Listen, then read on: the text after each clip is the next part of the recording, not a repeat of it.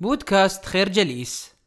في ملخص كتاب هذا الأسبوع تقدم لنا الكاتبة فيكي هيدسجز في كتاب التوجهات هي كل شيء أفكار مبتكرة في مجال تطوير الذات حيث تعرض في كتابها عشر قواعد للحفظ على إيجابيتك كما أنها استعانت فيه بقصص واقعية ومواقف حياتية وأمثال أو أقوال لمشاهير وذلك لدعم أفكارها وإقناع القارئ بمدى أهمية هذه القواعد.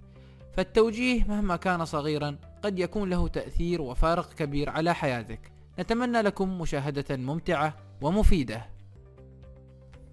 هل تساءلت يوما كيف يستطيع صديقك أن يبتسم رغم الصعوبات التي يواجهها في عمله؟ أو زميلك الذي يأتي لعمله كل يوم بابتسامة مشرقة رغم التحديات؟ كيف يستطيع أولئك الأشخاص أن يظلوا متفائلين في ظل الظروف الصعبة من أين لهم هذه الطاقة الإيجابية؟ سواء أدركنا الإجابة على هذه التساؤلات أم لا فإننا نغبط هؤلاء الأشخاص الإيجابيين والمتفائلين ونرغب دائما بتواجدهم في حياتنا. فمعهم نشعر بمتعة الحياة رغم الظروف القاسية ويغمرنا الفرح والسعادة لننسى أحزاننا ونستمد منهم القوة لنستمر في العيش والعطاء.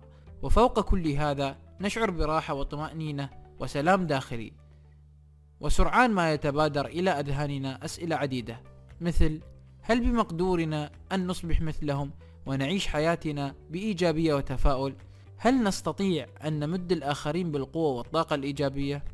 هل سيرغب الآخرون بقضاء وقت معنا؟ والسؤال الأهم كيف نحقق ذلك؟ ما هي الطرق التي يجب علينا اتباعها؟ هذا الكتاب سيجيب على تساؤلاتك ويرشدك للطريق الصحيح. الفكرة حافظ على إيجابيتك لتبقى سعيدا. يتناول الكتاب أهمية الإيجابية والتفاؤل في حياتنا فهما عنصران معديان فبمجرد قضائك بعض الوقت مع الأشخاص الإيجابيين تشعر بأن الطاقة السلبية تبددت واستبدلت بطاقة إيجابية وتشعر وكأن الحياة أصبحت ممتعة وأن بيدك زمام الأمور. يسلط الكتاب الضوء على أهم عشر قواعد للحفاظ على إيجابيتك والشعور بالتفاؤل حتى لو مررت بظروف قاسية. وهذه القواعد العشرة هي كما يلي. واحد. انتظار السبب الحقيقي للقلق. فكثير من الناس يقلقون بشأن أمور لم تقع فهي مجرد أوهام واستنتاجات تستنتجها مخيلاتهم فيعيشون لحظات مقلقة من نسج خيالهم. اثنان. الامتنان وتقديم الشكر لمن يستحق. ثلاثة الاهتمام بالصحة العامة. فالصحة هي ثروتك ووقودك لعيش حياتك. أربعة الضحك من أعماق القلب لما له من فوائد هائلة على صحة القلب. خمسة افعل الخير لمجتمعك وللآخرين وتطوع في نشاطات عدة. فعمل الخير مردوده كبير على نفسيتك. ستة اكتب. فحينما تشعر بالاكتئاب والحزن ستلقى راحتك في ترجمة مشاعرك وأفكارك على الورق. سبعة.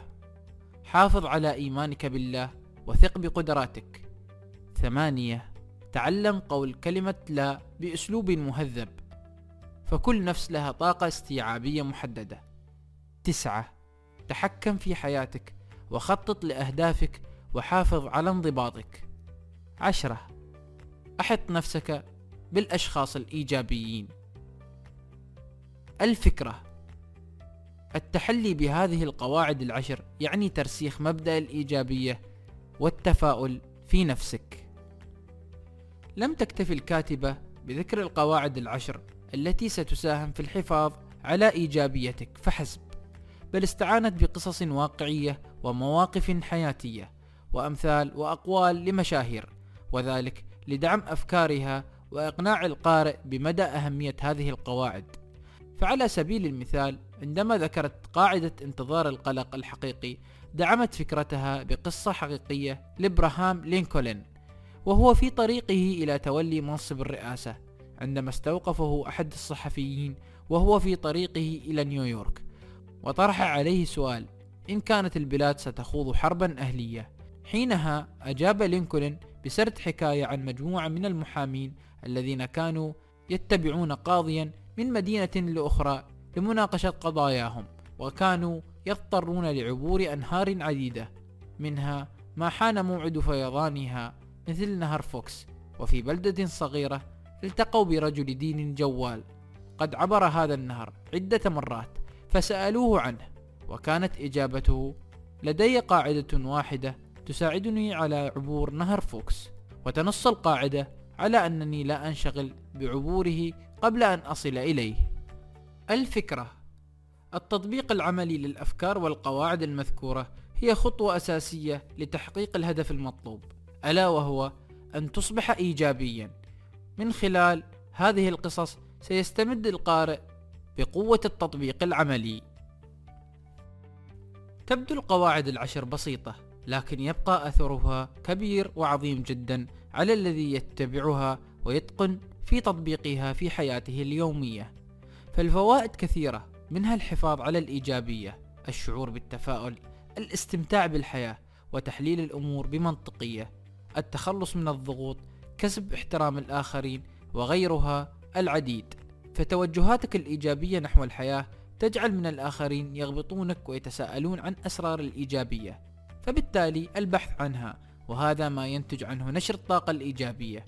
ففي النهاية كل هذه التوجهات معدية. الفكرة الإيجابية والتفاؤل عنصران معديان فأحط نفسك بالأشخاص الإيجابيين.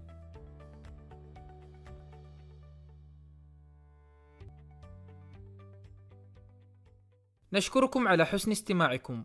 تابعونا على مواقع التواصل الاجتماعي لخير جليس.